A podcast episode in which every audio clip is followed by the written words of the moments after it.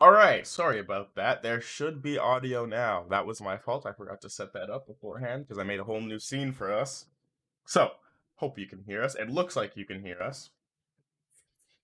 Anyways, without further ado, here is my good friend Ross Rickson. Please tell me, how have you been recently?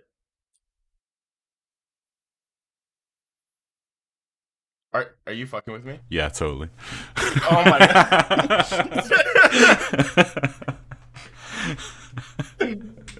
oh, you're a pain. Yeah. Anyway, so yeah, no, I've been good, man. I've been good. Thanks. Um, yeah, I took a week out, um, just from the grind and all that, you know, because like, it's just, I, I don't know about you, but I find content creation can be such like a mental drain. Like sometimes I just like when I'm I almost found myself like in a state where I was literally making content for content's sake, and I was um, talking to people just for the sake of talking to keeping a presence up. I wasn't doing it because Yeah. I because I uh, I wasn't doing it because I cared, and that's not what I want to be about, right? So I decided, you know what? Yeah. I was only going to be able to do one stream this week anyway because I had a lot of personal circumstances, and I was like, Okay. you know what? Let me just take five. Let me just take five from the whole thing, and let me just come back refreshed so I can actually smash it when I actually do it, right? Exactly. Yeah, I feel that. Okay. So, um, I wanted to ask you how your job interview went, if you don't mind me asking. Not on stream, bro. Don't do this to me. I'm joking. yeah, no, it went um, went really well actually. I actually um, I actually got a job. Like I got um. I got one in the week because I had an, an interview um, that was thrown at me on the day of, and I went in and I went into the job, and it was literally Amazon delivery. Just like par- delivering parcels, right? It was like, right, Yeah. okay, let me be a slave for Bezos for money. So I, uh, yeah, it it literally was, man. Um, it's it was like 120 deliveries a day. It worked out like the amount of hours I'd work was, Oh, damn. yeah, it was like five minutes a delivery. this is what, that was How is that even possible? Um, you'd find a way, right? So, I still Yes. have that lined up because I mean, I'll because this job interview I did on Friday went amazingly well, and I am hopeful of hearing back this week. Early this week, they said they'd ring uh, the successful candidate. So, but I had to keep this other job just in like escrow, as it were, just in case, Yeah. and plan Yeah, plan for sense. every eventuality, right? Yeah. Uh, how's it going, Squidrant? I hope you're doing well. Um, before I before we continue, I just wanted to like let you guys know that I won't be focusing on the chat too much today because uh this is kind of like an interview podcast type thing, so we're just gonna be focusing on on each other really. On me. On each other really. Yeah. Man. All right, so let's get into it. Um, personal growth. That is one of the main topics I wanted to talk about today. Yeah. So, let me ask you, what do you define personal growth as? For me, personal growth mm, is um, how can I put this? Personal growth is your own expectations of where you want to be in life, and it doesn't necessarily mean that you have to be. Um, a lot of people, when they confuse per, when they think of personal growth, they can they think of it as as just your your work life, right?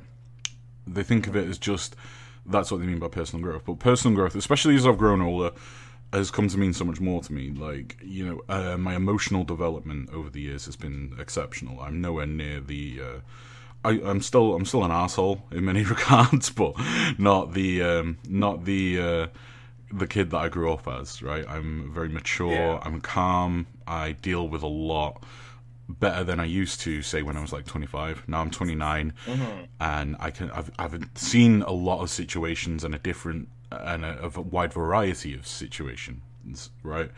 So now you can once you've got that experience, you know how to adapt to situations on the fly a lot easier. Whereas when you're younger and you getting you get ex- new experiences, they tend to make you just lash out, right? Or at least I did, where I would just like Yeah. my brain would go like, I don't know what to do, get mad, you know. No, yeah, I completely understand that. yeah. So to me, personal growth is uh, twofold. You know, I mean, you've got obviously work life, and that also encompasses in it your educational growth, like how smart you are, what you've learned. Yeah. Um, so uh, there's that, but there's also the emotional side of growth, which is just you know exactly exactly how I described. How are you emotionally stable? How are you emotionally able to um, Ross has a Shrexy beard. Sorry, that threw me. Uh, how you're emotionally able to deal with the various situations of life that come at you, right? Yeah, yeah, okay. Hmm. Well- I would uh, I would agree with that honestly. I feel that that is pretty damn accurate. Mm. So, what um what's the word I'm looking for here? What methods have you used to like strengthen or rather develop your personal growth that you feel might be able to help others? Hallucinogenics.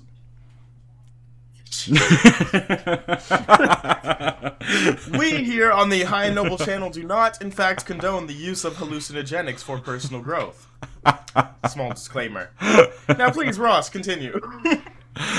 so, I don't, I don't recommend kids do drugs, but I did my uh, my first experience with acid when I was about nineteen, and Okay. that gave me um, that opened my mind up to a lot of things. You know, um, the whole theory that we are like energy experiencing itself in a conscious manner all at one, and we are matter condensed into a slow vibration, things like that. That opened my eyes up to that school of thinking a lot. Obviously, there's uh, there's more to it. Like now, obviously, I'm I'm a sober person now because um, Yeah. I think what I'm I sober for now? Uh, Thirteen months sober, and I would say one of my best co. Congratulations. Thank you, man. Thank you. One of my biggest um, hel- one of my biggest helps to personal growth has been sobriety. Right, I would I would uh, recommend it to anybody who finds that they haven't got a handle on themselves mentally, if they're not sure how they are. I would definitely say sobriety has helped me maintain a calm mindset and helped me grow exponentially as a human, like far faster than I have in 10 plus years of drinking and doing drugs. Like in the last year alone, I've set up my own content creation um, lifestyle, essentially, if you want to call it that. And you know, I do. I have YouTube, which is like you know semi semi getting there i've got all these um i've got you know um, my twitch channel everything stuff that i never thought i would ever do because i lacked the self-confidence and all these things when i was a kid Yeah. um or when i was when i was drinking and doing drugs you know i mean obviously um like I've spoken about, at length about it before. Like I was a huge cocaine user for a long time, and that definitely messed with my with my mental state quite a lot. You know, um, suffered from Yeah. panic attacks, etc., etc. And with the absence of that, it just really strengthened my ability as a human to look back, take um, take stock of my life, and go right. This is what you need to do now. This is how you, how you need to move. This is you know before all of that, I was kind of like I wouldn't even say coasting through life. I was stumbling through life, just um, walking into one lamppost after another, right?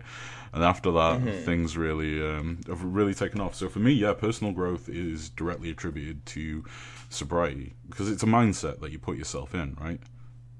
Yeah, yeah, no, I completely understand that. Um, I myself have smoked weed for years now. No. just recently, just recently, I've I've quit. Um, Oh, really? it is yeah. Um, You have I to think change the your name. two weeks, I I have not smoked. I mean, eventually, I have to change but the then I'll have now. to go get this fucking redone. So no, Dry and dry and noble. thanks. I hate it. Sorry, carry on. So yeah, like I, I would agree with you tremendously that even though it, it hasn't been half as long, anywhere near as long, the fact that I've stopped smoking already has helped me clear up my mind so much. Like I don't feel like I'm I'm al- always walking through a fog. I don't feel like my hmm. thoughts are clouded. I feel a lot more confident in myself too because it's not like I'm always questioning myself about things because I'm always just so fucking high all the time. And so yeah, I, I really, really motherfucker. agree with that. So High All the Time is like one of my favorite 50 Cent songs. Jesus. but no, that's that's really good. Big up to you, man. That's a big that's a big step to take in your life, right? Because especially Yeah, um, yeah, it wasn't easy. especially for you, that's um, because I mean that's your whole persona essentially, right? So to cut off a huge part of your persona takes a lot of uh, a lot of stones, and it, it's Yeah. you'll really notice the difference, man. Do you um, have you had the lack of sleep yet? Oh yeah, yeah. I was up all night. Like I was up until 4 a.m. watching the Bill Nye versus Ken Ham debate, just because I couldn't sleep. Wow. So Wow. yeah, like I'm already getting there. I, I see. I've quit before, Mm-hmm. and I've gone gone through like the whole uh, marijuana withdrawal, and it Mm. was not fun. And that was actually kind of what was stopping me from quitting beforehand, Yeah. because like I had this fear in my mind that um that I was gonna have to go through that again, and it was not a fun experience. So I just would rather continue to smoke. But I realize like long term, it's gonna damage me more than if I if I were to just deal with this one week of feeling like crap, and then mo- like from there on, I'll feel a lot better. Yeah, man. Yeah, no. I mean, and I bet I bet you do, right? You feel fantastic right now after uh, putting the blood down. Honestly, yeah, I, I feel so much better. Like I, I, I, my energy levels are are insane now. It's crazy. Yeah. My my thoughts are coming to me a lot more quickly, much more clearly, and it just feels better. You know. Yeah, you're responding a lot faster on Discord. Okay. yeah, man. No, it's it's it's great, right? It really is. I mean, Mm-hmm. um, I of it's the thing with weed is like, and I I will never regret a day I smoked weed because some of the best times of my life were on weed, but. Weed does so much damage to you mentally that I still think we don't understand fully. Like, um, I definitely believe smoking weed as much as I did contributed to my anxiety, my depression, and um, just my general um, almost I'm trying to think of a better word for it, but I can't right now. But coward-like mindset, where I was just afraid of confrontation because weed just makes you so passive and like nervy, and you gas Yeah. yourself, and it's like I since I stopped doing all like that, especially, um, I'm not afraid to be myself as much, right? And again, Yeah, I understand that. I'd never shit on it. Like it, it's weed, right? It's fucking it's a miracle drug. I don't care what anyone fucking says, but for me, it it doesn't work. it doesn't work the way it's No, supposed yeah, to. I, I get that.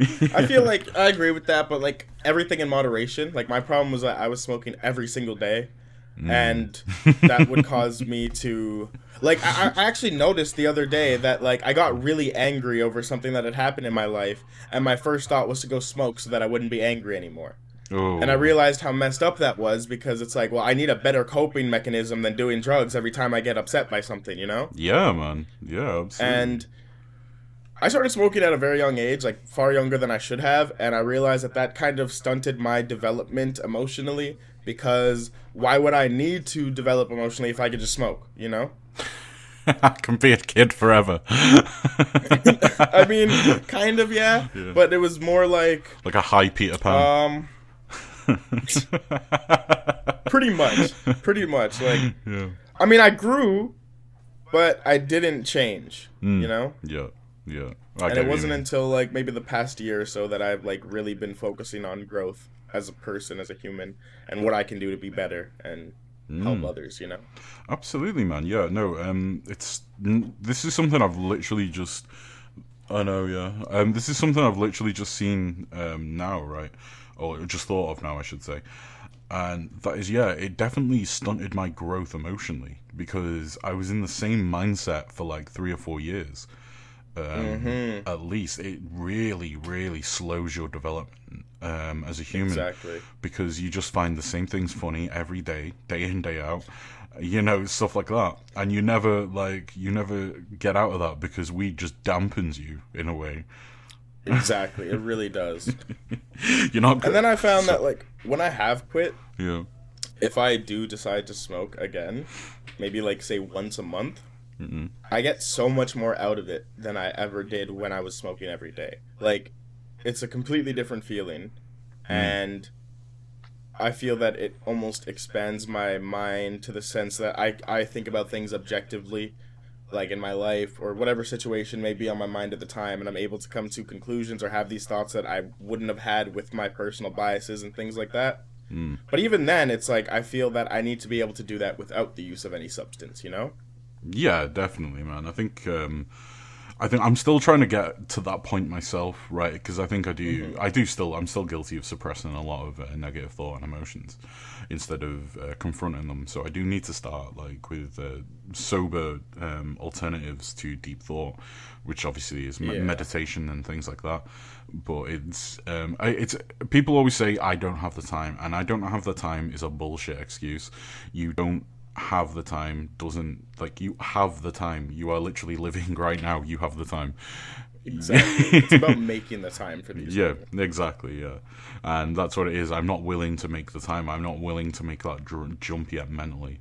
And I, I need to and i know i do. So it is something i need to look at and get on with. But it's um i, I don't know Yeah. what's stopping me. I suppose it's my own fear of um what i might find maybe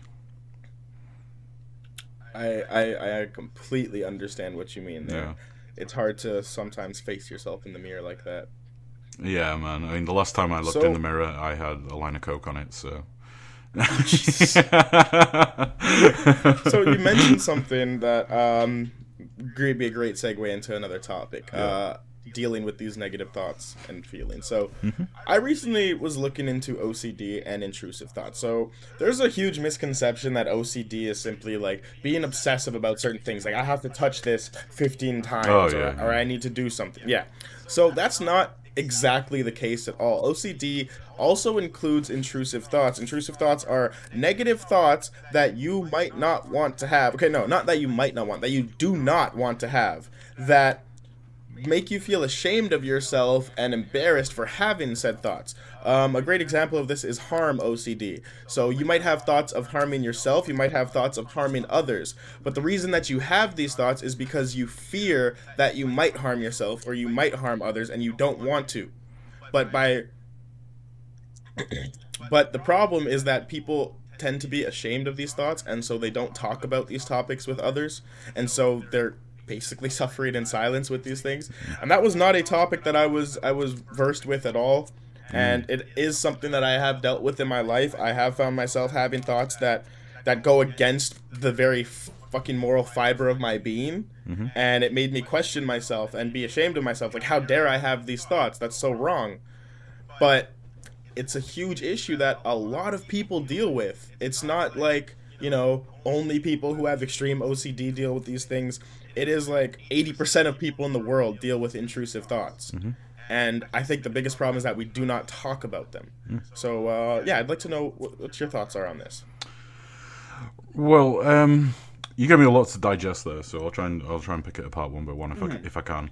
Uh, my recall isn't the best at the moment. I'm not crisp. So No worries, no worries.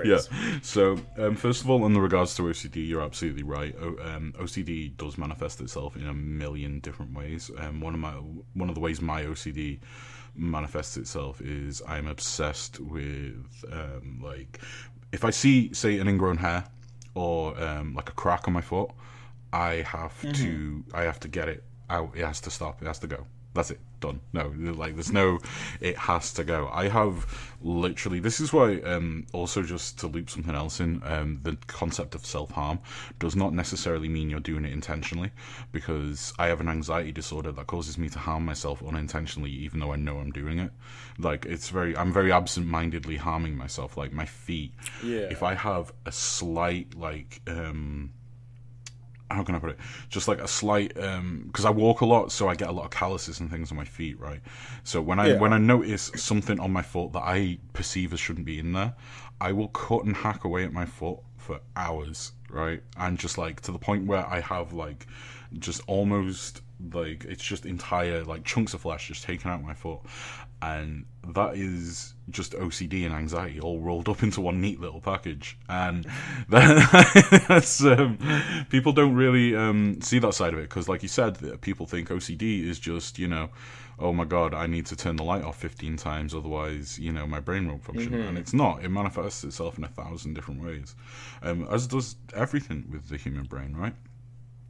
And Yeah, what was um, the second part of that was in the ideal. Well, it wasn't so much idealization of suicidal thoughts, right? Um, but I mean, this is that's the subject I assumed you were broaching when you were mentioning, like you know, um, those type of thoughts, right?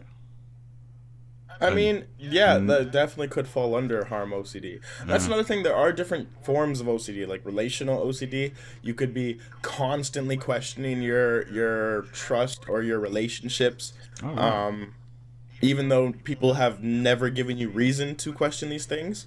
You know, there is um, what else? There's like four or five different kinds of OCD related to like different things, like harm, um, relationships. I cannot I cannot remember the other two right now. Well, that's fine. Let's just talk about, um, for example, relationships, right?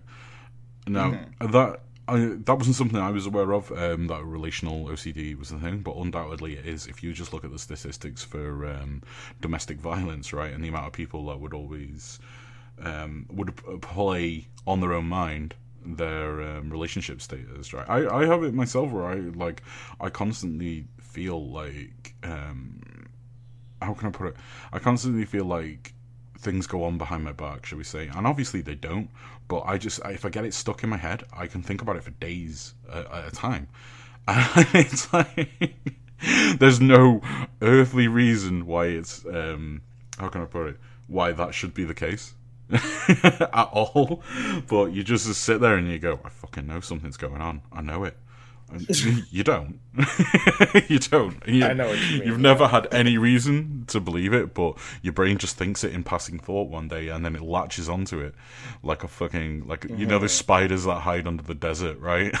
and a cockroach comes along, and they're just like, like exactly like that. That's how my brain works. It just like it's constantly searching for negative thoughts to latch onto, because I honestly don't think I um, can exist without having something to be negative about, right? If I didn't have anything to be negative about, I don't think I'd be able to function because I need something to piss me off to drive me.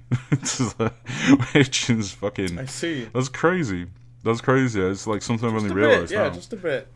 um, it's funny you say that because like the other night I, I found this um, this article I should say, and it was saying how like we are not our thoughts, but we are the ones experiencing the thoughts.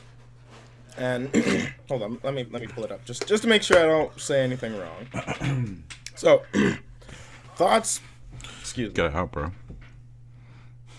Thoughts are practiced neurological firings that happen unconsciously, right? Okay. So it's not like you decide what thoughts come to your mind. Mhm. But the more thoughts are practiced, the more they're repeated, and those are called thought patterns. Thought patterns become your core beliefs, and core beliefs are beliefs about self, others, and the world that drives behaviors. So, that being said, it seems like one of your core beliefs is that if you cannot find something to be negative about, then you cannot function. Hmm. But I would argue that that is a thought pattern that you have developed unconsciously. Undoubtedly. Undoubtedly. Yeah. Okay. Hmm. And let me let me just take a second to, to reply to some of these. So Squidrin, I I see you say that uh, you have anxiety and depression without smoking. Let's go get high. I don't think getting high will help. To be honest, if you already suffer with these things, I'm not saying that it wouldn't, but I'm not saying that it would either. I think that if you suffer from these things, you should find ways to to cope with them or to deal with them that don't involve substance abuse. Uh, Space Warrior Jose said, "In our current social climate, how would ugly people survive?" I don't know what you mean by ugly. If you mean physically, then you're just a judgmental person. Um, I don't know what else to say. Ugly people would survive because they tend to be the people who like are generally haven't got a problem with getting their face hurt. that's that's another thing. Um, whatever you consider, uh, like for me, I consider ugly to be something that is inside. I consider ugly to be treating people intentionally wrong or intentionally harming others. I wouldn't consider anyone physically ugly because that would just me being that would just be me being judgmental towards others and I don't think that's okay. There's no such thing really as physically ugly. Like the idea of beauty and the perception of beauty is just I, realistically it's a man-made thing, right? You can find something attractive or not, but there's no such thing as ugly. Nothing's ugly, right? It's just I agree with that completely. things are the way they are. It's like you know, I mean, don't get me wrong. There are some people that are downright offensive to look at, but they ain't ugly.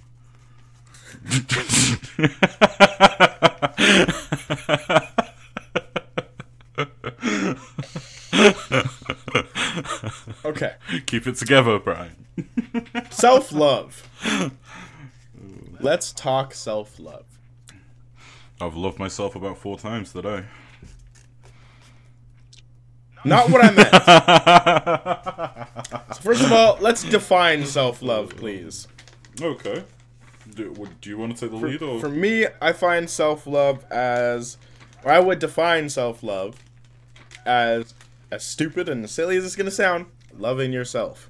But what I mean by that is looking at yourself the same way that you would look at a loved one in your life. I doubt that there are people that I doubt that you do not have a single loved one in your life. I doubt that. There has to be at least one person that you hold affection for, that you respect, that you are looking at, and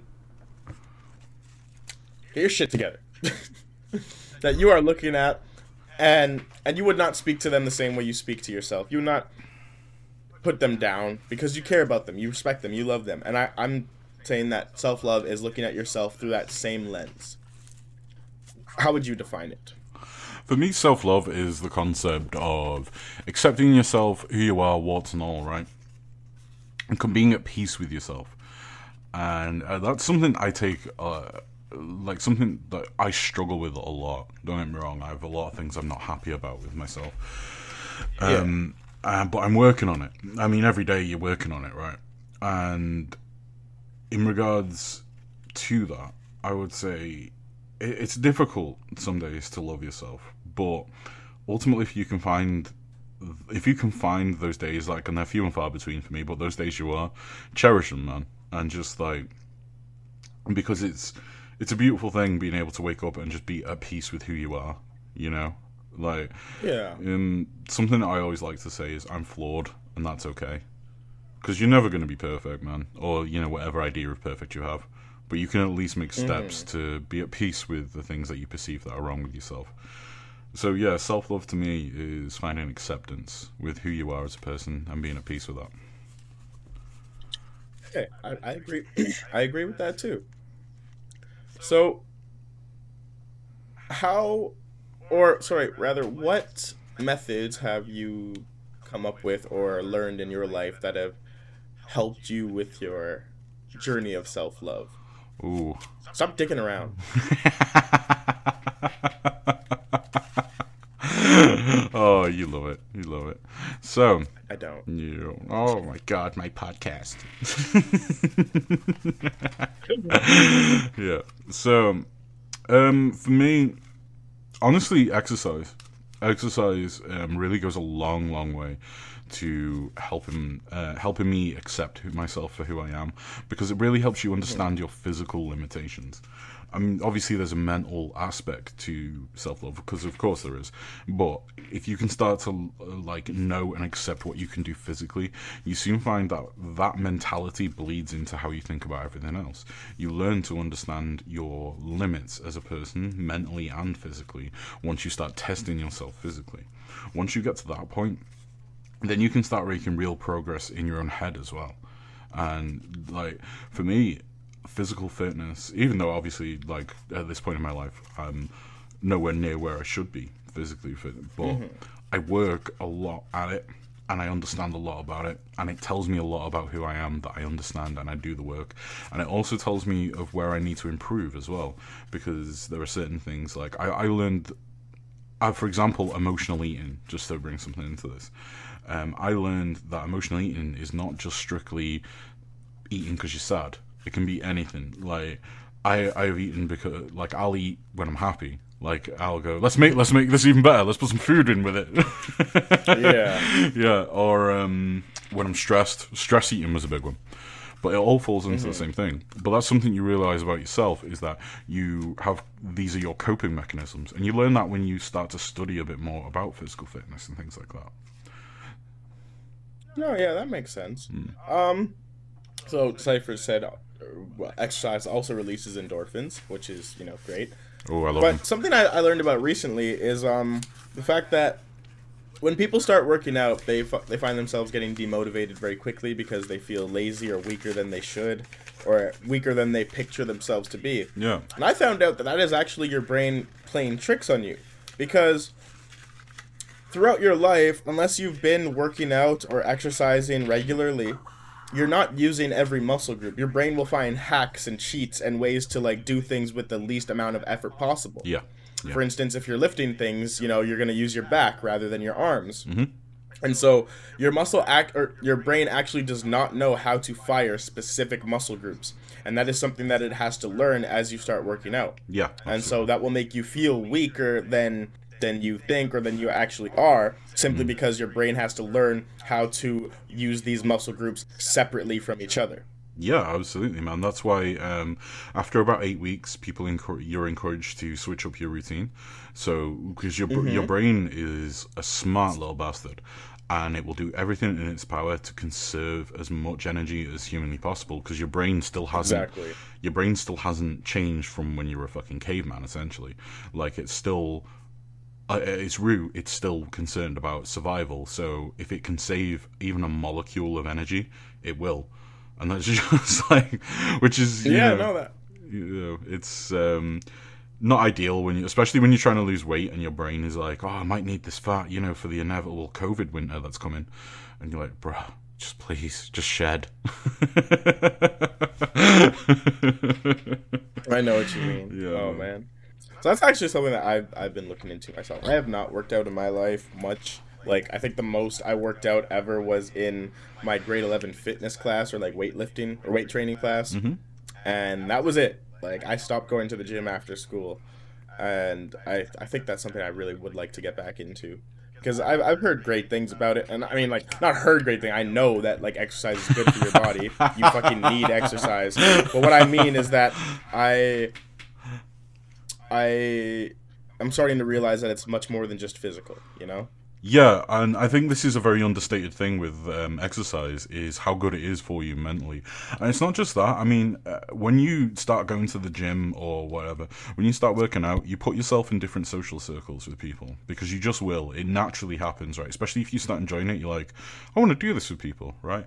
And now, like um, Wolfie, one of my um, long-term supporters and a real-life friend of mine, I go to the gym with him every Saturday, right? Um, like we lift weights or whatever, and we push him because he's uh, in one of his workout routines now. He's like going as heavy as he can. Um, just like that, that's his personal best day kind of thing, where he just goes as heavy as possible for um, as long as possible. So I just like I try and match him with it, and we just have fun with it, right? And like it's so, it's so good for the brain just to be like with someone, just doing a workout, getting endorphins going, and just like talking about shit and just you know getting stuff off your chest, right? That's something we do. It's like a little like power hour where we just go, yeah, well, this has happened this week or whatever, blah blah blah blah. Or even like sometimes we just shoot the shit and we just like make each other Yeah. laugh and.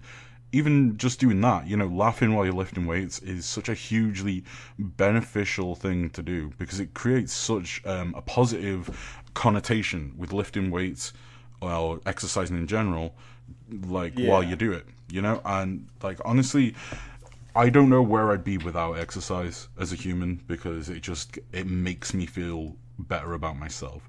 So I think the mental aspect of the benefits of exercising have been hugely understated for a long, long time. No, yeah, I agree with that completely. So, going back to, to the question, um, methods of self love, I would I would definitely consider that to fall under self care. Yeah. So, what other ways do you care for yourself to show yourself that you do in fact love you? Hmm. Hmm. You know, no, I think about it, probably not a lot, right? not a lot, because I was thinking, like, what do I actually do to prove that I love myself, right? And very little, if any. it's the actual, and I can't even write like this is how little I do for myself, which makes me sound like I'm like trying to come across as some paragon of virtue. Where I'm just like, I do thank you God for giving everyone so much and me so little. But that's not it at all. That's not it at all. It's just I. There's very few things I do to actually take care of myself um, mentally. I one of the things I do that is rewarding for me is, is genuinely helping others. When knowing that Mm-hmm. what I put out into the world helps people, like because my whole uh, my whole brand, if you will, is based around mental health and the discussion of it, and the amount of Yeah. people that come to me um, privately and just say what you're doing is great, it's helping me and others so much, but you know all that. That Mm, is something that makes me feel good as a person, helping others. That is definitely I- one tick I can put in my column. yeah, no, I completely understand that, and I would agree. Like, I, I get that same feeling of of feeling better about myself when I know that I'm helping others with their life or their issues. Though one problem that I have found with that is that that means that that feeling of feeling better about myself isn't actually coming from me. Yeah, I'm relying on others to tell me things that make me feel better about myself. Well, that's um, that's where we would differ then, because I just I I know I can take what people have said back with me, and I don't need it because I know it's helping people. Like the very nature of what I do, and like you may not have thought about this yourself, but the nature of what you do in your existence is such that someone out there is grateful that you are alive, and they're grateful that you are around. And I think a lot of people forget that, especially when you're in like depression or whatever. I think it's very easy to forget that somewhere someone gives a huge amount of a shit about you. No, yeah, I, I agree with that. It's mm. funny, I actually had a conversation like that recently. I was explaining to someone that they were irreplaceable. They had it in their mind that that they could be replaced. And to me that is just a foolish concept for anyone to yeah, believe. yeah, You know? We are completely unique as human beings and we influence each other in ways that we could never imagine. And to think that you could just be replaced is is in my eyes foolish because sure someone might like push you out of their life someone might have someone else in the same position that you were in but i doubt that someone can ever truly be replaced in the mind or the heart you know hmm. Yeah, yeah. I mean, life. it's like Sorry, go on. sorry i was just going to add that it's like it's like you're making more space for them rather than placing them in the place where this other person might have been Mm, yeah, absolutely. I mean, I think this is because of the how can I put this? Excuse me, COVID. Because of the amount of people um, that are in the world, right, and the amount of people who have s- similar thoughts and feelings, I think it's very easy hmm. to get lost in yourself and think feel like that you're just one of the crowd, right? You don't make a difference, but that's what you need to realize is y every single person is unique in their own way and every single person has made a unique impact on someone's life somewhere. At some point you have made an impact that only you and you alone could have made with exactly how who you are as a person. And like sure you can you can like sport is a great example you can replace a player on a pitch for example and yeah, you might get them to do the same job, but ultimately that human element of their brain is always going to dictate that something along the line will be different. So there is Yeah. there is nobody who is replaceable in that sense because every single person ha- brings something unique to the table. Exactly. Um, an analogy that I had used to explain it to them was that you can't just take a domino out of a chain and expect it to continue on the same way, you know? Or you can't replace a domino with a smaller or bigger one and think that it won't have an impact on the rest of the. the- Exactly. The. Uh, The chain of chain. dominoes. Yeah. yeah. Um. Yeah, but that's absolutely true, bro. That's absolutely true, and I think like it's it, like to reiterate the point. It is so easy. Like I, I've been guilty of it myself, where it's so easy to think that you don't matter as a person, right? That um, what you do in life has no consequence. But if you remove yourself from people's lives, then you'll start to see, you know, the change, like you know, or you know, like how people go about their thing, their life, as it were. Yeah. Yeah, I understand that. Yeah. Oh. So, Ross, um, Brian. other than other than exercise, Hmm. how about meditation?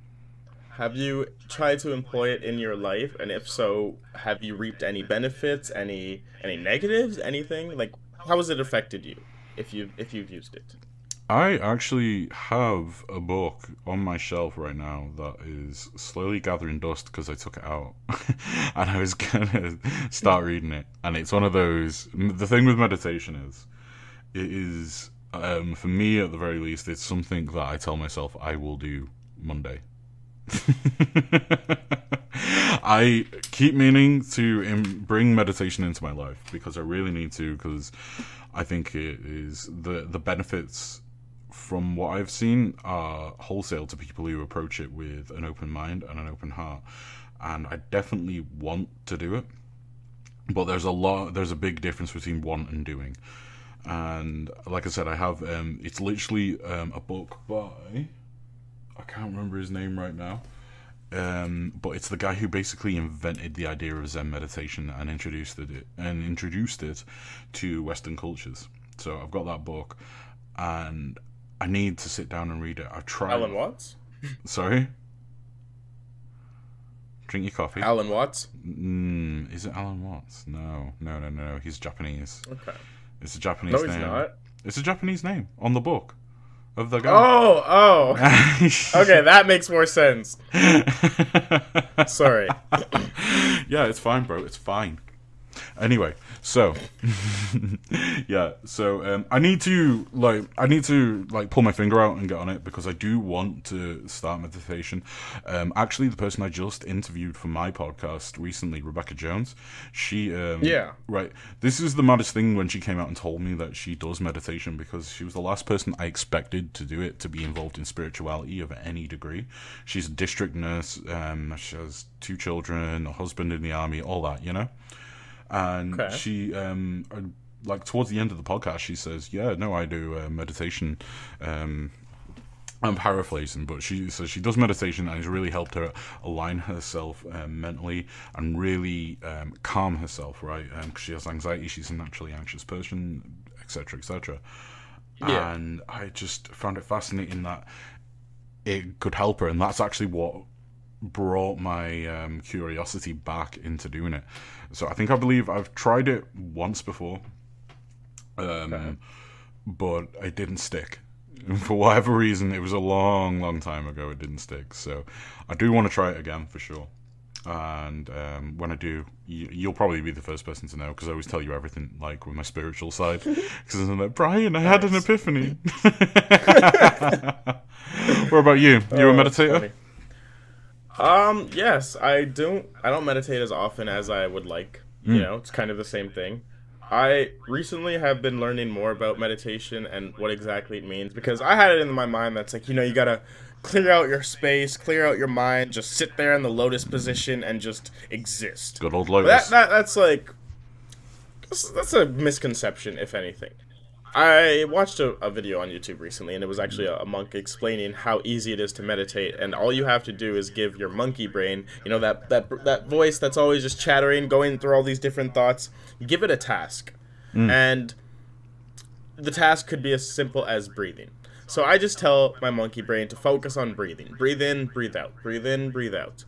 And while i do that my subconscious is able to come out more. I'm mm. able to experience thoughts and feelings that I was not experiencing before because they were overshadowed by the monkey brain. Mhm. And it could be anywhere from 10 seconds, it could be two hours, depending on what I'm doing, how I'm feeling. But to me, that is a form of meditation that has helped me a lot. Yeah. And though I haven't been doing it as often as I'd like, I, I am starting to get more into it, especially now that I've I've stopped smoking. I find that it's helping me a lot to deal with these negative emotions and feelings because, like, withdrawal from from marijuana isn't exactly the worst, but I do find myself insomniac, uh, jaded, just irritable in general, and I don't want to feel those things. So I, I focus on the mood that I would want to be in, Yeah. and eventually I find myself in that mood.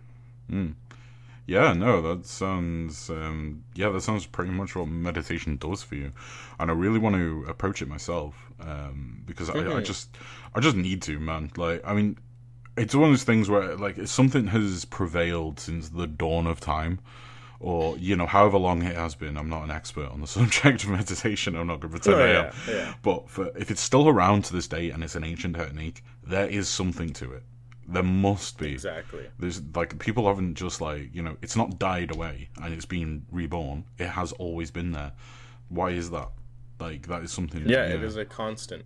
yeah, exactly. So it need like this is what like kind of bugs me about especially Western culture, where it's like we're so quick. If it's not a pill or a powder, we're so quick to dismiss it. You know, like as Yeah. as a remedy for um, especially mental ailments, right? Because I think we can learn a shit ton from Eastern um, from Eastern practices. Um, Oh yes. on like how they approach on they how uh, on how they approach it. So yeah, for me, I mean, it's something I'm gonna like. I will actually. I'll say this to you now. World exclusive. Ross is gonna meditate on Monday, which is tomorrow. You heard it here first. Scoops, Oh, bro. boy. Scoops.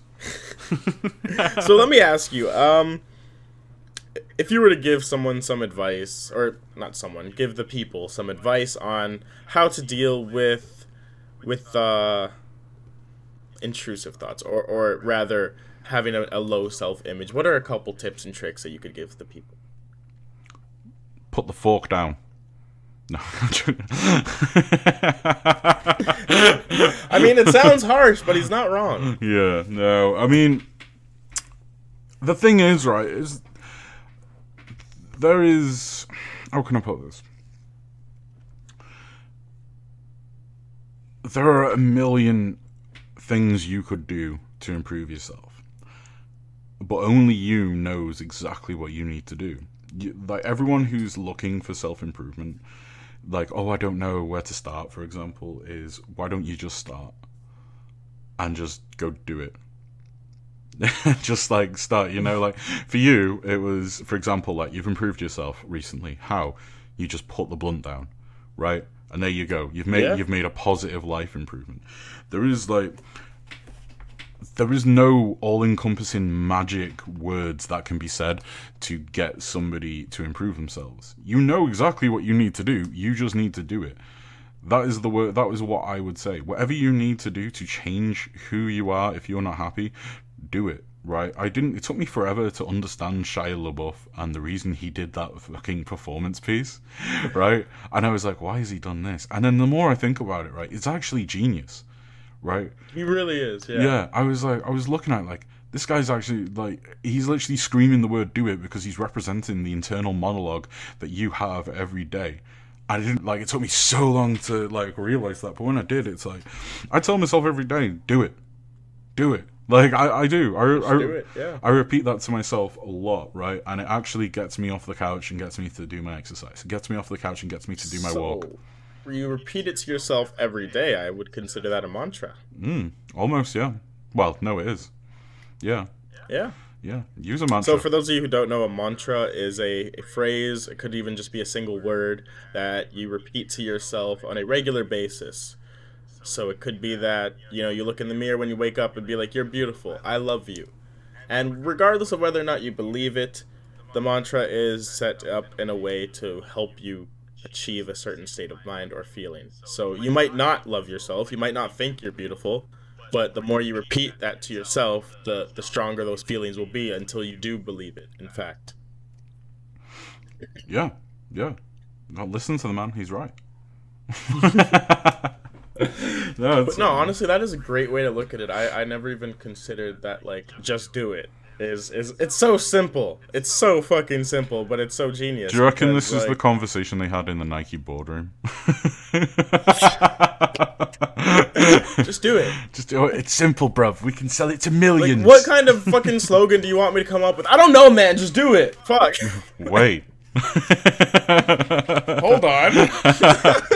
I swear to God, bro. I swear to God. That is- Oh, it is, gosh. like, but that's what I mean. That's like kind of what I'm getting at, though, right? I mean, there's a reason that is the slogan. It's a reason. It's a mantra, because that's that is the one thing you need to do, is do it. Whatever you need to fucking accomplish, you know what you need to do. So stop bitching to yourself. Stop making yourself feel like a piece of shit, and just go down, put the fucking fork down, and fucking do something. It's funny you say that because I feel that like some people might argue that they're not sure of what they need to do. But you need to understand that no one can answer these questions for you because like he said, you know what you need to do. These answers are inside you. If you feel that something is wrong in your life, I, I can't tell you what that thing is because you're the one with the feeling. So if you feel that there's something wrong, you need to be the one to make the change. Like like he had said before, I felt that my thoughts, my feelings, and everything were being clouded by my overuse of smoking. No one else could tell me that, and even if they could, until I felt it in myself that I needed to make that change, it wasn't gonna happen. Mm. What the fuck is going on here? The fork? Um, talking about eating disorders actually. So here's something funny enough. I bet you wouldn't even know that I actually have an eating disorder myself. Me, I me or your chat? undereat. Pardon? Me or your chat? Because I know. Oh, oh, uh, the chat. Yeah. So I actually suffer from an eating disorder myself, and it's something that I've been trying to work on a lot recently. Um, I got depressed maybe five, six years ago, and during my depression, I just had no motivation to cook or take care of myself in any way. And so I would just eat like maybe two to three bowls of cereal a day, and, and that was all I would eat. I might have like some fried food here and there, which was even worse. Delicious. But but I um it's not even something I, I, I really consider to be an eating disorder, you know? Yeah. I didn't realize that under eating was such a big problem and that it contributed to my lack of energy and and feeling sluggish and weak and in general I I almost saw eating as something to be done to get out of the way. You know? Like it was a waste of my time almost. this pesky nutrients. Yo, no, honestly, and it's like I had I have it in my mind that if humans did not have to eat, I would not. Like it would just be a luxury of some kind Yeah. that I just don't have the time for. Yeah. No, I hear you, man. Scary to think that it's way more common than most think. Yeah, it, it's it, it is. It's not wrong. Like it is a very common issue that people deal with and again, I feel like it's not really like eating disorders are talked about a lot, Mm. but I want to say that they're not exactly rather that they're frowned upon almost, you know? Mm. It's like, "Oh, just put the fork down." It's like, "Oh, just pick the fork up." It's like if it were that easy, you think we wouldn't do that, you know? yeah, no, I hear. Yeah, exactly, man. No, it's it's like I'm obviously um myself. Obviously, I've got a history of eating disorders quite clearly. Mhm. Um, and yeah, it's it is a constant vicious cycle, brother. It really is. Don't get me wrong. Like it, it can be it can be anything that triggers your eating disorder. For you, with it being underfeeding, is quite interesting. I think there's more of an interesting spin to that, especially. Um, Something I read as well is like something like I think sixty percent of and I know you're not American, but this is the statistic I read Mhm. was sixty percent of American um, people are actually underhydrated as well, right? Really? Yeah, like there's a lot of people don't realize how dehydrated they actually are, which like blows my mind. That is insane. Yeah, like I, I make sure to drink so much water every day just because I don't want to get dehydrated. yeah, Huh. Yeah, man. Honestly, That's God. interesting. Hence this big blue monstrosity. right, seriously, And man. then here I am drinking coffee and I haven't had a single sip of water all day. Mm-mm, mm-mm. Tisk tisk. For shame, for shame. Get some water down you, bro. Actually, there's a study that came out recently in the Times. Um, 50, um, what was it? Coffee actually halves your metabolism. Like it, Really? It may, yeah, if you start your day off with a with a cup of coffee rather than a glass of water, it slows your metabolism by fifty percent. I was completely unaware of that. Yeah, Good to know. Yeah, so like I'm gonna, uh, I'll stop having a morning coffee now, and I'm just gonna have um, like a pint of water, um, and then like I don't know, like 10 p.m., 10 a.m. even then I'll have a coffee or something just to perk me up. But yeah, um, if it's gonna slow down my metabolism first thing, especially like because once you've just woken up, which um, for those of you on a weed break at the moment, waking up is something you do after you've had sleep.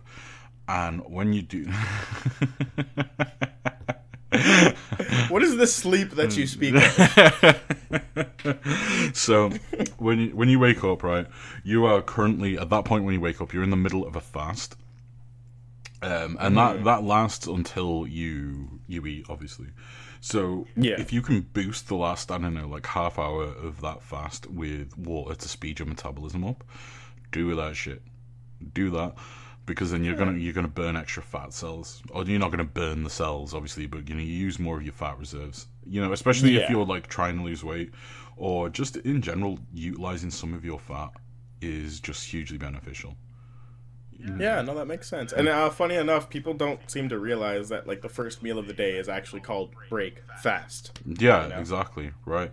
Yeah, Yeah, literally like because English is not a difficult language, bro. It's very literal. it really isn't. it's very little literal. It's like German. German is like some fucking like it's just the words Germans use, right? Like fucking Yeah, Mm. I do both. It's bonkers. I can eat a bag of prawn crackers. I got taught enough. Wake up, smash a pint of water is what I was told. Never do that myself, but no, I should. Well, if you know that you should, why don't you, Bex? Why don't you? Ain't nobody gonna smash a pint for you. Oh, they might. I mean, she lives in Leeds, so there's plenty of glassing going on. so Jim oh, Jefferies Oh, has the best like joke, and he goes, "England's the only country in the world that has the word glass as a verb."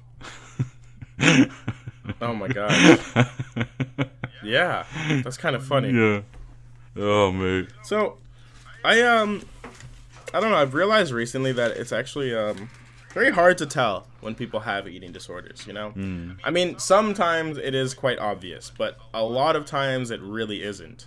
Like, I had someone in my life who, for months, months, I did not know, like almost a year, I did not know that they were bulimic.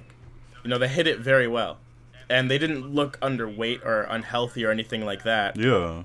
but but they suffered from this this self-image problem. God damn. Yeah. And that kind of woke me up to the reality of it that like things aren't as aren't always as obvious as seeing them with your eyes, you know? Yeah. There's the Sussex. sorry. Yeah. No, sorry. No worries, no worries. Um, no, absolutely, man. I mean, like, uh, it's it's a very that is the strange thing with bulimia is you would not know that a lot of people have it, right? I mean, um, I think it's I, I saw it recently. It was like a fame. I think it was Tyson Fury. uh, Oddly enough, had bulimia, like he'd throw up after meals. And he said, like, he was like, it, it's, it's fucking crazy. Um, just, especially like people in the spotlight tend to find eating disorders are a huge Yeah. part of their life because they're they're constantly told to keep up um, an acceptable image, shall we say?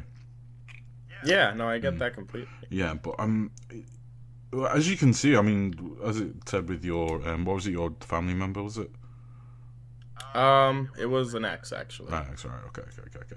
Yeah. Sorry, I didn't mean to thank you. Um, No, no, no. Just throw all, all my personal information there. No worries. fucking shut up, right? So yeah, so it's it's strange how something like that can Take care, Bex. Bye, Bex. Thanks for coming in for two minutes. Um, why'd you fucking bother? we're trying to build. We're trying to build here. Such an ass. so anyway, Oh gosh. yeah. So the fact that it like manifests itself in everyday, day-to-day people is fascinating to me because that speaks volumes on the pressures that we put on people to um, conform to an, a perceived normal image, right?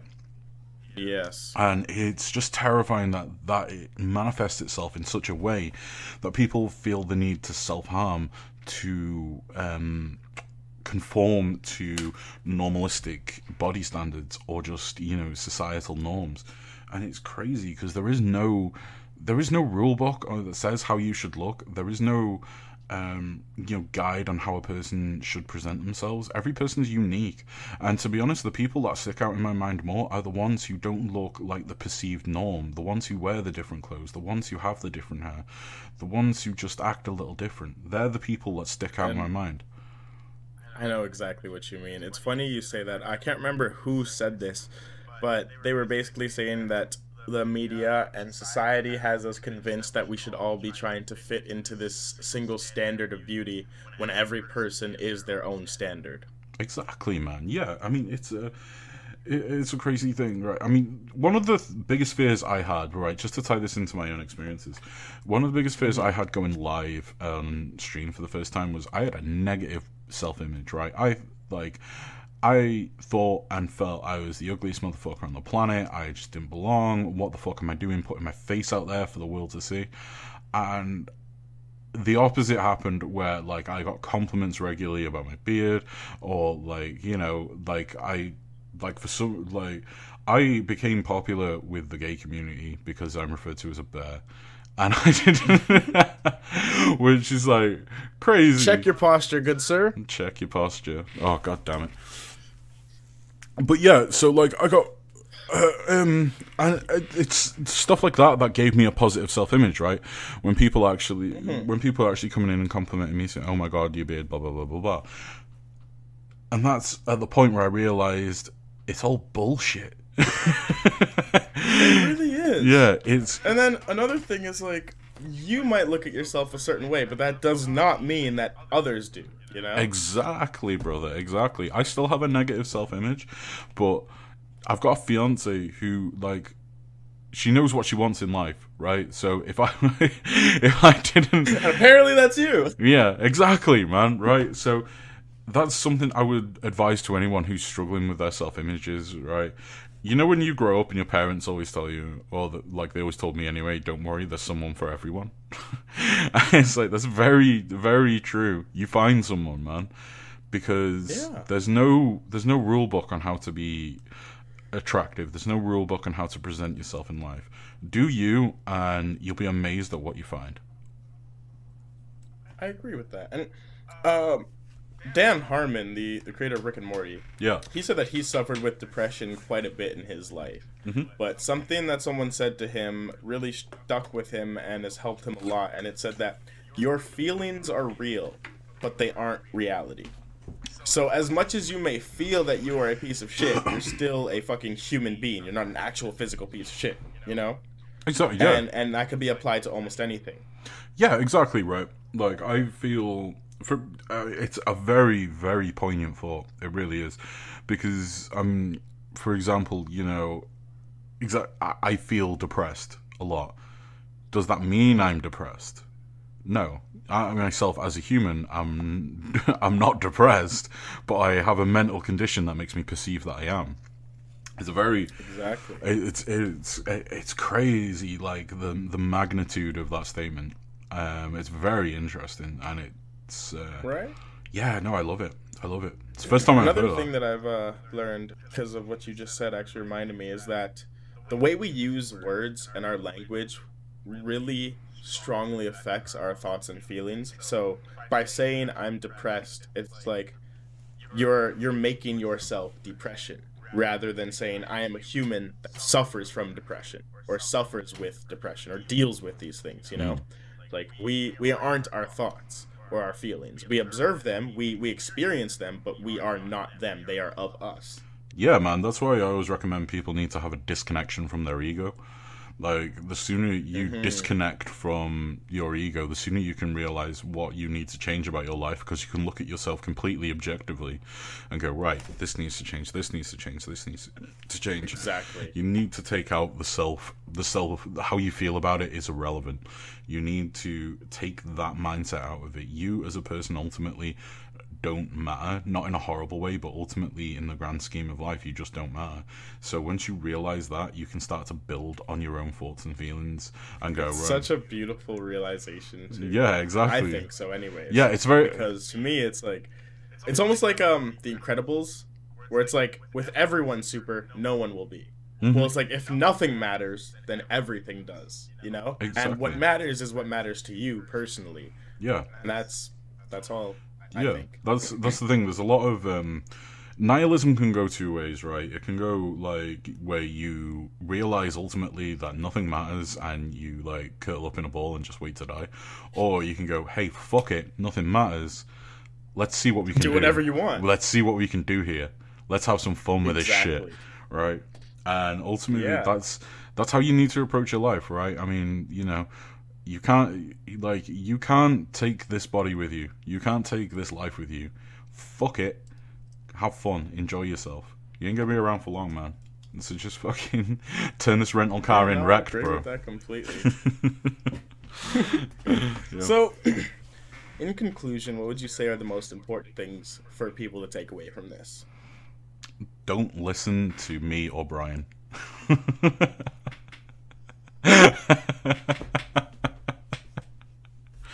I need no, I need new guests like now. I I I am the best guest you could have asked for, bitch. No, um, if people want to take anything from this, it's you need to stand up and account for yourself as a human being and really take stock of your life and look back and think, right, what can I do to improve myself, and do it completely objectively, right? Completely objectively. What's what's funny? what you just said in chat. That's awesome. I just wasted. I just wasted an hour of my life now. like Oh. I have to kind of like move my camera because like I've got my camera right in front of my monitor. So, Oh, okay, Because I've, okay. I've set up, so I'm like, huh, huh. Uh, Oh jeez. no, man, but for real, yeah. Um, take account for yourself and just realize your thoughts and feelings don't necessarily dictate who you are as a person. Your actions dictate who you are as a person.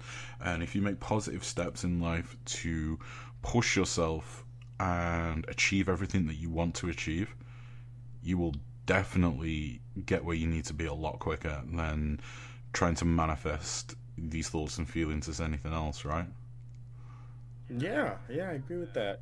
Um, one last thing that I would add is that something that my dad taught me from the time I was young is that the mind is a creature of habit, Mm. and it forms habits unconsciously, like we were saying with um earlier. But because it is a creature of habit, it takes maybe one to two weeks to form or break a habit. And as long as you can power through those two weeks to form a positive or healthy habit, then you don't really need to keep putting that effort to focus on it because it's now a habit. You'll just do it, you know? Yeah, absolutely, man. I mean, something that ties into this for me is my sobriety. Um, When I, I when I first, I didn't even intend to go sober at first. I was literally just, I just didn't drink for like a month, I think, and then I thought, well, fuck it, you've made a month. Let's try and do another month. And then I did another month, and at that point, right after about three months, the idea of drinking just didn't interest me whatsoever. And like, I, I get the occasional urge to like I want a beer, but as I as I mm-hmm. sit before as I sit before you now, as God is my witness, I literally have no interest in drinking anymore because it's just not who I am. Because I changed my entire mindset through you know positive reinforcing of that habit of I don't drink Yeah. anymore. That's awesome. Um, yes, you may, Salt. And that actually reminds me that, like, of something that I, I felt the same way about. It's like, I I started smoking at a time where, like, it served something for me. It served a purpose. But I continued to smoke even though it, it outlasted its purpose. And so, if it's not serving me, why would I continue to do this thing, you know? Yeah, man, that's what happened with um, drinking, drinking and doing drugs for me. That was kind of the realization where I was I wasn't getting anything out of it anymore. I used it as um, I used it as a Crutch almost. yeah, exactly what I was going to say. Yeah, um, I I used it as a crutch because you've seen my sobriety video. Um, that's that's what I discovered about myself was I was using it as a crutch for my own insecurities about my inability to socialize effectively. And the more I grew as a human, and the more I um, just started to become an adult, as it were, you know, I got my own house, house and stuff, and the more I realized, like, the more I had people around me not drinking, the more I realized I didn't need to drink to be a sociable person. And once that realization hit me, I was like, oh, right, okay, cool. Yeah, fuck it. Let's not drink. Yeah, yeah, no, I get that uh, completely. I used to be the same with weed. Like I would smoke in almost every social setting, and if anything, that made me more antisocial than anything else. Because you were the weed guy, And- right? I mean, yeah, pretty much. Yeah. And then it's like, yeah, people had this notion of me of who I was, and it was like they didn't see anything outside of that. And it also was like just really just wasting my time, you know? I spent so much Mm. time smoking that I actually missed out on social things, you know? Yeah, exactly, man. I had that with um, with alcohol, right? Where I just I'd sooner get drunk in my room rather than go out and build something with someone. You know, even if it's just Yeah, exactly. even if it's just reinforcing a friendship, I would sooner I would Mhm, sooner isolate in my room than do that. I feel that. Yeah. Okay, one one moment. So something I learned in sales. If you hang around successful and happy people, then you will find yourself changing as well for the better. I can relate to that statement on such a deep level.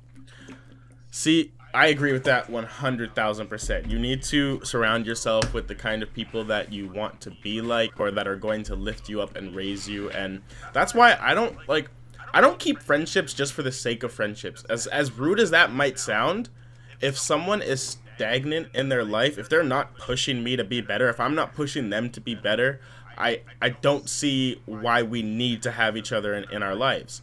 And that could be harsh, that could be cruel. It's not to say that I don't love these people, it's not to say that I don't care for them and that I won't be there for them. It's just that I'm not to waste my time just doing things to do things with friends if we're not progressing or growing together as as beings. let's see, that's interesting because like one of my favorite things to do is just drop in on my friend and just check up on him. But there's ultimately Mm-hmm. all that does is just reinforce the friendship. There's no there's no goal there. There's no ultimatum. There's nothing. No ultimatum. There's no ulti- But you're helping them, motive. no? Um, yeah, if you want to put it that way. Like you're, you're I mean, it's not to say that I don't check up on my friends, but Sure sounds what I like mean is, like, what I'm saying is, by you reaching out and checking up on your friends, they feel that someone cares about them. Mm. That someone is taking the time out of their life to reach out to them specifically. Yeah, I would I would argue that that is helpful. But what I mean is like I don't want to hang out with like the same people all the time just playing video games or just not doing anything productive because why? Like where are we going, you know? yeah. Which I mean, to put it in a context here, I mean, like our friendship is very much based on growing as content creators, right? Like every time, Yeah. every time we talk, we're we're pretty much just like we either shoot the shit just to check up on each other, or we're just like, right, I'm going to be doing this. What do you think of this? Blah blah blah blah blah. And you know, that's that's fucking awesome that there is something to that. That's I like that shit.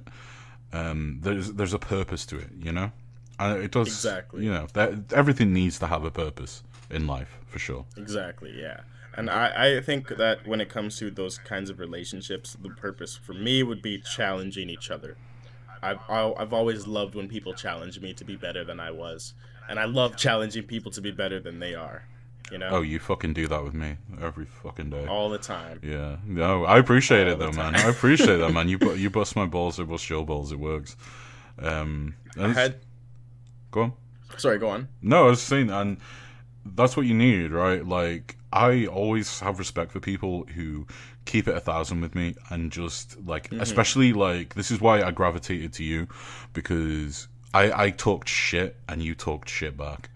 I can I, I can respect that. What I can't respect is somebody like getting in their feelings or just being like, eh, whatever, you know, fuck it. Like I like someone who goes, yeah, fuck you too, pal.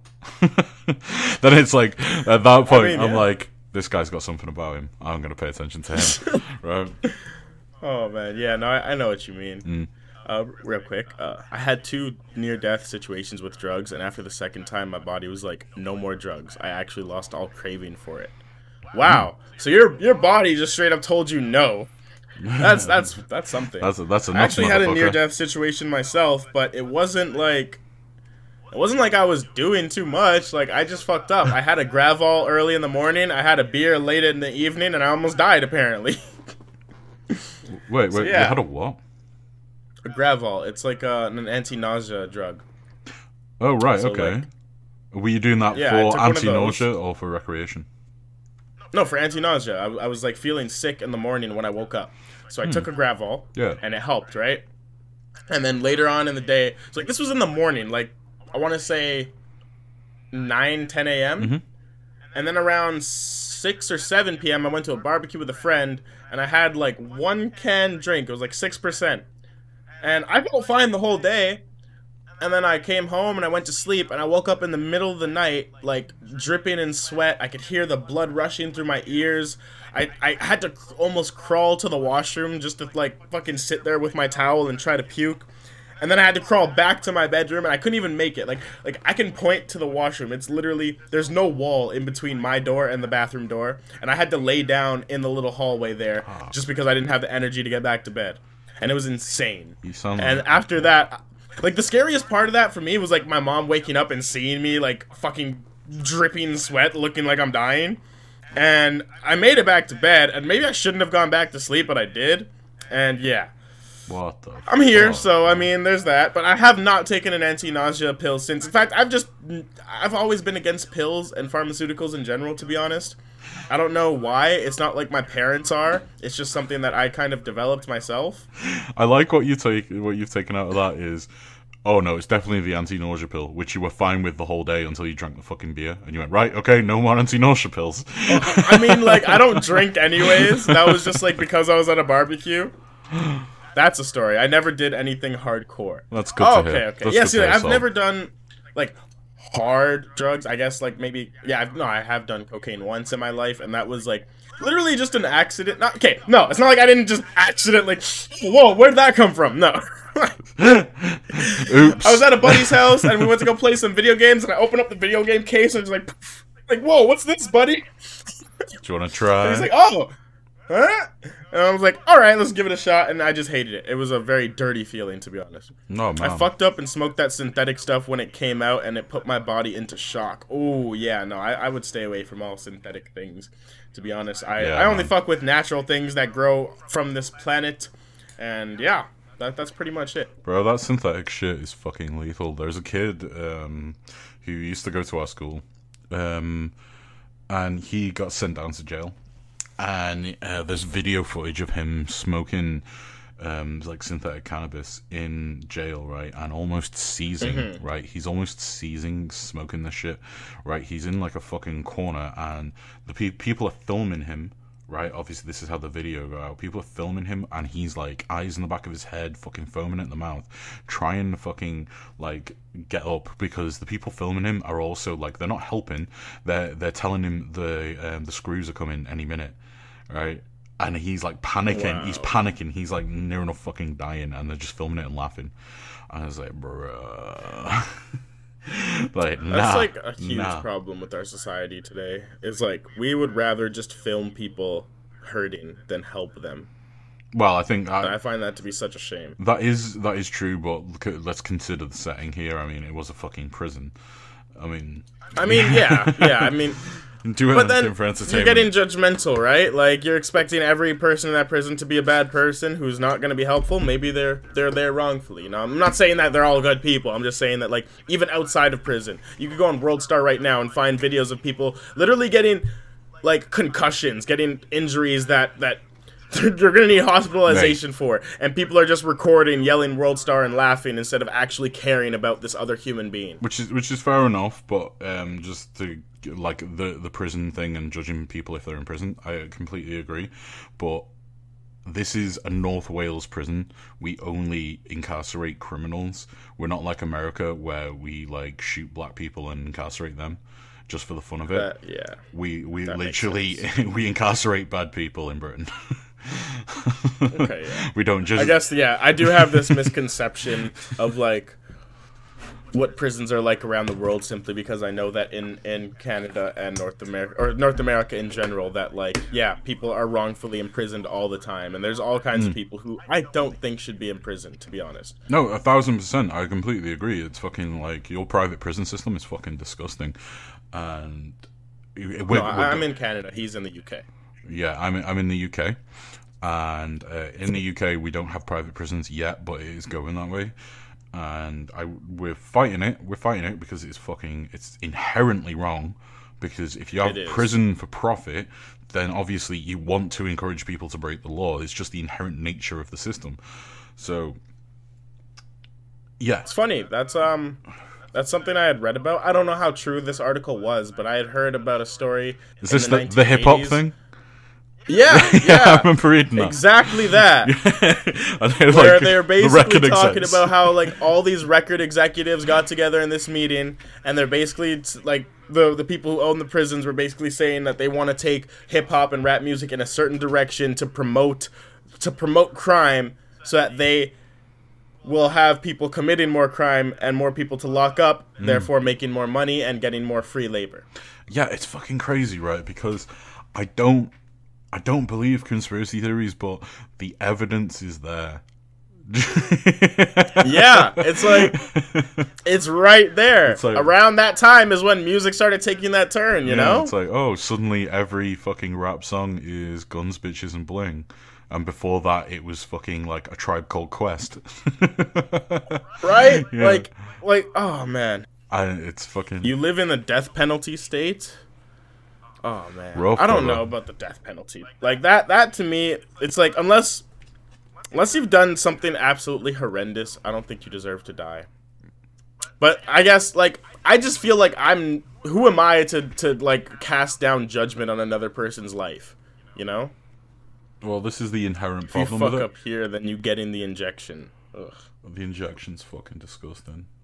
Um, nobody has the right to hold trial over another person's life, and we can't claim to be a civilized society if we're still like killing people, right?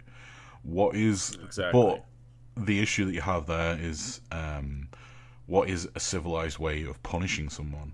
There is no civilized way of punishing someone. So then you need to look about how do we stop people from committing offences in the first place. And then when you look at that, that's like, right, okay, well, we're never going to go that route because we have private prisons. there's just like there's too, too much money. There's Like, there's too much money. Making sure people's needs are met would be a huge thing. exactly. Um, Education. but yeah, and rather rehabilitation than punishment. Mm. You know, Yeah. We need to understand why people are committing crimes, not that like the crime is happening. Okay, lock them up. You're just putting a band-aid on the problem. And in certain instances, the the the law that has been broken is just bullshit, right? Like, for example, possession of marijuana, for example. I mean, There are people who, who are still locked up in Canada for possession of marijuana, not even like, not even like distribution. Okay, Mhm. and now it's legal. So why are they not free? uh, well, you know, because You know. Because then you're gonna lose your license plate makers, pal.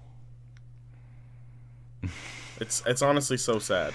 Yeah, man, it's And to me, I agree with that in that like I feel that some laws are just put in place for control rather than actual safety and like, you know, keeping keeping things civilized rather. Mm. If I'm not infringing upon someone else or like hurting any other human being with what I've done, why do I deserve to get 25 years just for having a fucking plant in my room, you know? exactly. like Because wait, ultimately, right, the slave trade in America didn't fucking stop. They just renamed it and rebuilt it and repurposed it. So now it's like, right, okay, we've got we've got all these, uh, you know, millions of black people in America now, right? So we don't we don't like we'll abolish slavery, but then we're gonna lose the slaves. So what what should we do? Let's make a bunch of bullshit laws and incarcerate them for every fucking thing we can, and then just you know, and then just Yeah. like I tell you what, we'll we'll make it so you can use your prison inmates. You can pay your prison inmates as long as you pay them even a cent. Then you can use them to, for your own ends, and you can use them to work. Yep. it's So- bro. Poor Haven says, I agree with the possession charges, but with the death penalty, then the problem becomes there is no punishment strong enough to deter certain crimes. I would argue that even with a death penalty in place, people still commit crimes that could lead them to a death penalty, so obviously it is not a big enough deterrent. Why even bother with it? Yeah, it's clearly not because it's not like yeah, exactly. The crimes haven't stopped. People still kill. And I would, yeah, and I would also argue that most crime happens because a lack of need is being met, right? I'm not gonna say that every single person who's committed a crime has like just been trying to survive. You know, there are people who are sick who need help, and I would argue that they need rehabilitation rather than punishment and imprisonment. Mm. But I would say that like if people's needs are fully met, if they, they have the shelter, the, the mobility, the, the food, everything that they need to survive and be comfortable in their lives, why would they feel the need to go out and commit crimes such as murder or, or, or robbery or anything like that? You know? Again, like I said, they're sick people, but they need rehabilitation, not punishment. Exactly, man. Crime is created by desperation for the most part. There are some people who Exactly. are just greedy. You know, you will get people who, like, I don't know, middle class people robbing a bank, for example, might just do it for the fuck of it. They might just do it because they want more money than they already have. But for the most part, I, I would argue a lot of the people incarcerated in American prison systems have just stolen something because they need money. They have robbed someone because they need money, you know, completed home invasions, whatever. And a lot of the uh, homicides, for example, would be someone like shooting someone just because somebody happened to be there in the way and they were fearful that they would get caught. So you'd shoot them Yeah. because you're like, right, okay, if it comes down to it, it's my life or yours. I'm sorry, but everyone's gonna pick their own life every time. exactly. It's it's literally our base instinct of Yeah. self-preservation. And Core says because some people are just evil. I argue that and I will that is my hill to die on because I honestly believe that no human is born evil and that we are born with like compassion and love in our hearts. All we want is our moms. You know, we don't want to hate each other. We don't want to fucking fight or attack. We're not Saiyans. And it's like to say that people are just evil, well then you're completely ignoring what caused them to become evil. What got them to that point that you would consider them evil. Yeah. And then are evil people just not worthy of life? Is that is that how you look at it? Hmm. yeah, and it's like yeah no one is born evil there there are circumstances in people's lives that lead them down a certain path and which you would consider evil you know but that doesn't mean that they're any less worthy of living or or getting the same kind of treatment or rehabilitation than anyone else in the world yeah, man, for real. Like, it's it's such. Uh, uh, you could probably pinpoint. You can pinpoint a lot about people just by looking back at certain actions in their childhood. It's- mm-hmm. If something happens in their childhood that is specifically traumatic, nine times out of ten that shapes them as a person for the rest of their days. And yeah i was actually learning that the first five years of a child's life are the most formative in their personality and everything and it will com- directly affect how they are as adults Yeah, exactly, man. Yeah, I mean, like I, I dabbled in psychology in school, and that's pretty much the um, the basis of it is your entire um, personality is essentially built in those first five years, and then like Yeah. you know, it's like one of those things where it's like ninety five percent of your personality, and then obviously like your, your speech inflections and um, your generalized thoughts, but at your very core is established at that point. Yeah. And um, I actually came across this video on YouTube, which was quite disturbing. It was about child psychopaths. Basically, hmm. children who were denied love, denied care, denied any kind of like, denied the necessary things for for a child's development, basically emotionally and mentally. Hmm. And to hear them talk is actually unsettling because they because they were denied love, they hmm. do not understand love and they cannot give love they they just don't grasp it and they don't have any empathy inside of them. And it's not their fault it's because of what happened during those first 5 years of their lives. So you could consider them evil because they're lacking empathy because they're lacking love and they care only for themselves but then do they deserve punishment if they go and do something when it's not even their fault that they are the way they are you know? Yeah, man. No, like um, I remember I read recently about this guy who did these experiments on fucking on um, monkeys on um, I think it was what's the monkey that begins with C? Like cap- capuchin capuchin? Capuchin. Like capuchins and shit. And he was the fucking he he was driven because he wanted to help people at first, right? So he did these fucking experiments on monkeys, which are still fucking disgusting experiments, like um, monkey psychology and shit like that.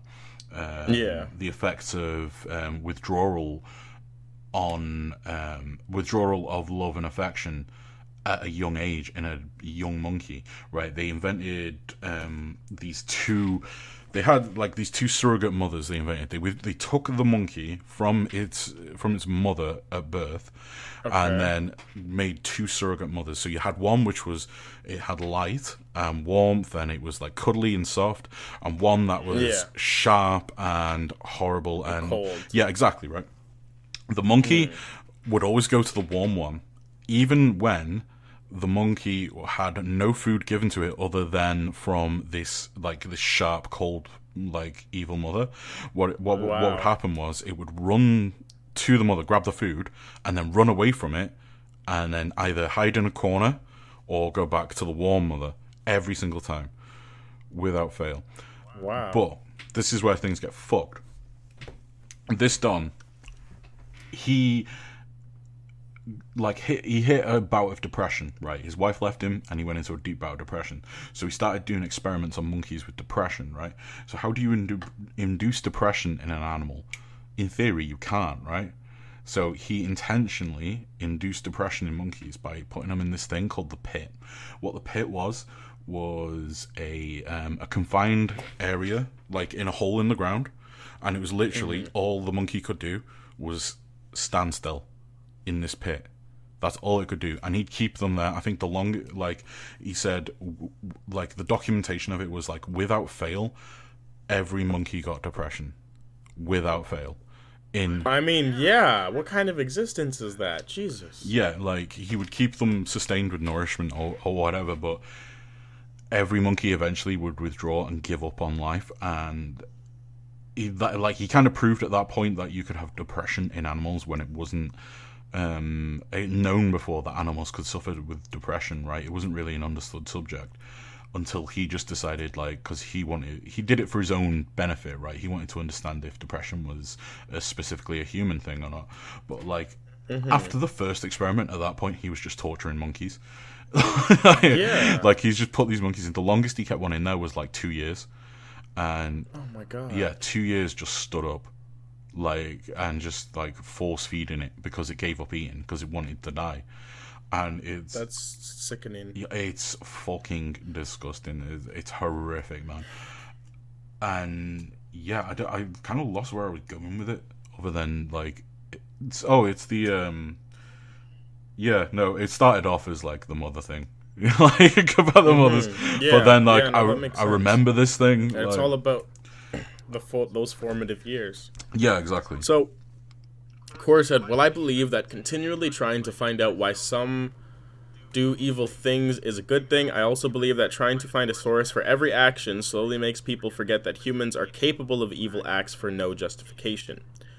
I believe what separates us from animals is our ability to override instinct and learned actions. Hmm. It's interesting. I I'm not going to argue that that human beings are capable of doing evil things without any justification. Like there are people that could, you know, walk into a store right now and just start shooting for whatever reason. But I'm not saying that whatever reason they have is justified, but you do need to understand what got the person to that point. And if you don't, then you'll never understand the problem and you'll just say, "Oh, well people just do evil things for no reason." Mm. And I, I can't believe that because we're not born evil. You agree with me on that. We're not born evil. We are not evil creatures. We don't just do evil things for no reason. There's always a reason behind someone's actions. Whether or not it's justifiable is completely up for debate, but I I would argue that there is always a reason and you need to understand the reasoning and what is causing people to do evil things before but we can become evil for no reason. I, I, I, I disagree with that. I disagree with that wholeheartedly. No, there's always a cause.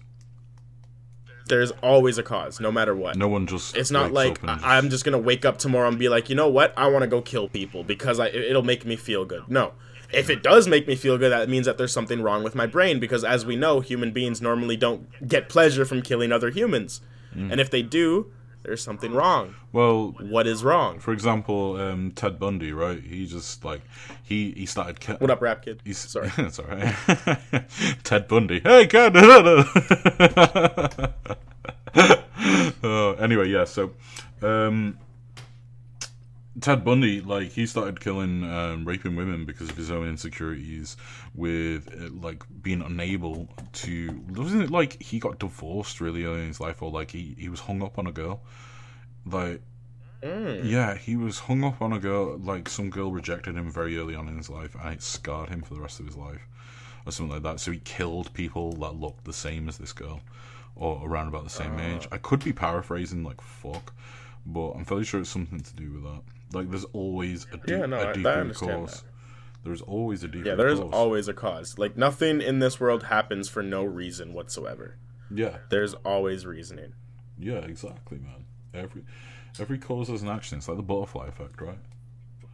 Exactly. Mm. Such a good movie. I still haven't seen it. What? Yeah. Well, I was Get your shit together and go watch it. get my shit together and go watch Ashton Kutcher. All right, bro. Okay, why'd you have to put it like that? Because when I put it like that, it completely negates your argument. God damn it. It's honestly probably his best movie ever. Why have you seen them all? No, actually I haven't. so how do you know? now that you say that. Um, because it's worth watching. I don't know. When animals kill for sport, they are considered apex predators, any relation to human behavior. Okay, first of all, animals do not kill for sport. The only animal that kills for sport are felines and humans. Um, And dolphins. every other animal. Wait, oh yeah, and dolphins and whales. I think whales are just dicks. Yeah, dolphins literally. From what I've heard. fun. Yeah, so dolphins, felines, humans, and whales. They are the four species on the planet that we know of that kill for sport. But other than that, Everything else kills for survival, what have the Romans done for us? right? So like, um, for instance, alligators. They don't they don't kill just to kill. They kill to eat. You know, everything everything does something for a reason. Um, dolphins are actually pretty pretty aggressive animals. Not gonna lie. Felines are animals. Yeah, yeah, that's what I'm saying. Like cats. Cats kill for fun, just because. Like they, they like the the sport of the hunt. Dolphins are mammals. Yes. So, Dolphins are the dicks of the sea. Yep. And if you're if you're not if you're not careful, you'll get the dick of the sea too. They are well known for raping humans. I was gonna say, yeah, dolphins are like fucking dumb rapey, man. Like, Yeah, they're they're actually kind of terrifying. yeah, that's like. They are still animals. So are we. Yes, but what like I, I'm I'm sorry. I might I think I might have missed your point. Could you like rephrase it or reiterate it in some way? bro. But yeah, no, dolphins, dolphins, widely widely thought to be the cutest motherfuckers on the planet, actually horrifying rape murder animals. Yeah, like they're terrifying, and they're really intelligent too. So good luck getting away from them. Yeah, so this is a bit, and they know they're doing it. So you don't think there is any biological factor? Um. In what murder or evilness? in murder of like each other. Okay, well here's the thing: dolphins don't kill other dolphins for sport. You know, They might do. they kill other animals, but like, and we kill other animals for sport. We hunt, don't we? But to like murder your own kind, no, I, I, I'm not sure that they do that. And with the exception of humans, none of them would be considered apex predators. That's another thing. Um, except maybe like a tiger. Killer whale. I think that's like what. Yeah, killer whales. Uh, yeah, killer whales could be considered apex predators. Um, but even no, wait, do they have anything that that they're worried about? Killer whales. No, no, I know. I'm saying like, do wh- killer whales have anything above them? No, apart from humans. Okay, so they're the top of the food chain except for us. We put ourselves at the top of every food chain because we have tools and technology and things like that. We we are Besides the, humans, we yeah, are no. a global super predator. Yep. Kind of disgusting. Well, I don't know. You can't be disgusted with the nature of humans, man. It is, it is what it is, right? Oh shit! When you put it like that, you're so right. That's just like it is what it is, isn't it? You know, it's like then And even lions kill cubs. Okay, no. Male lions will kill cubs of other male lions because they want to like further along their own genetic um their their own genetic line lineage. yeah, It's not just because they want to kill them for fun. yeah. They don't. They're not inherently evil. But they killer whales don't really kill for sport. I mean, I've seen like documentaries of like of a group of killer whales stopping a seal from going up for air and then watching it drown and then just swimming away and not even eating it. Whales are dicks, bro. Yeah. from what I've seen, whales are just dicks. glad we've glad we've uh, come to that conclusion. Oh man. yes, this was actually the whole point of the podcast. Whales are Yeah. just assholes. yeah, are you gonna be the? Male lions kill their own cubs too. Okay, but I wouldn't. I would still argue that that's not for sport. It's not like they're getting. Okay, first of all, you gotta consider what is sport. Um, the, the hunt, the chase. Like, where is the sport in killing a, a cub that literally is defenseless against you? There, there's reasoning for it besides sport, and that's to put all females in heat. See, if there's no cubs around, the females are going to want to make cubs. They're going to go into heat, and then they're that lion is going to reproduce with those females and make its own lineage longer and stronger. I know it's not inherently evil because it's the nature of the lion, but still, that's kind of fucked up. Killing kids so you can get some pussy. Yeah, that is really fucked up. Like, I'm not saying it's not fucked up, but it's not for sport. It's like fucking uh, chimps do it, don't they? Like when they're in the jungle, chimps will Yep. fucking like kill baby chimps. They'll literally tear them apart limb from limb, just just just for a fuck. It also reduces challengers for leadership. Yep, that's another thing. Honestly, same. So like it, it holds it holds reasoning and meaning Jesus Christ. It holds meaning besides that of they just want to kill for the sake of killing, you know? And I, I honestly other than the species that we've named, I don't think there's any others that want to kill for the sake of killing. I don't think humans want to kill for the sake of killing. And I think if a human does want to kill for the sake of killing, that there is something neurologically wrong with them because as we know, the the majority of humans do not enjoy killing each other. Or else we would not be where we are today. We would all just be fucking killing each other all the time just for fun, you know? Yeah, yeah, I think so. I mean, like we kind of did for a bit, right? I mean, yeah, back in like barbarism, but it always served a purpose other than just sport or enjoyment, you know? Yeah, I think like as we've um, become modern, you know, um, I think the idea of killing people for the fuck of it or killing things for the fuck of it has come through a bit more. Like killing things, and I'm talking like in the last 500 years or some shit. I'm not talking like um, ancient times and shit. But there definitely seems like um, we're victims of our own decadence in a way, right? 100%. 100%. Hmm. You know, it's like, right, we've done everything. Shall we just fucking, like, I don't know. I wonder what duck vaginas taste like. Let's just make duck lips a delicacy. Jesus Christ. Humans are fucked up, man. Humans are fucked up. You're not wrong. Like, we're literally, we're just, I think we're just bored at this point as a species. we've done everything. It's funny you say that. Like, I was talking to someone about like, so I brought up this this uh, position that like why why do we grind? Why why do we play video games all day? Why do we grind out our jobs? Why do we do these things? And it's like because we have this deep psychological and, and, and, and spiritual emptiness inside of us and if we weren't grinding things we would absolutely feel nothing at all and so it's gotten to a point where where we're just doing things to do things to, to, to feel something and like you said it's like decadence right it's like we've done so much we're so bored with existence why not just see what else we can do or make of it Exactly, man. That is like. ever hear of rocky mountain oysters I have. what the fuck are that oh god yes hold on you explain to me what those are gross It's a fucking delicacy, bro. I would not be surprised if there's a recipe for that oh jesus But yeah, no, like, apparently I mean, honestly, like, I- I'm struggling to see the point of the human race at this point. Not in like some fucking nihilistic thing. Allow me to re- allow me to reiterate this. So the next big thing for hu- humanity as a species is go to space, right? I think that's mm-hmm. that's widely accepted that that is what we need now as the next step in our evolution. All right, cool. What do we do after that? We just go to that and Right. go to a planet do we just continue on the way we are yeah, we'll go to that planet, and then what we're gonna do? Eat everything there, and then we're gonna go to another planet and do the fucking same. yeah. See, it's funny you say that. I was reading a book called um, The Celestine Prophecy, and it was talking about nine insights that humans will come to over the course of generations.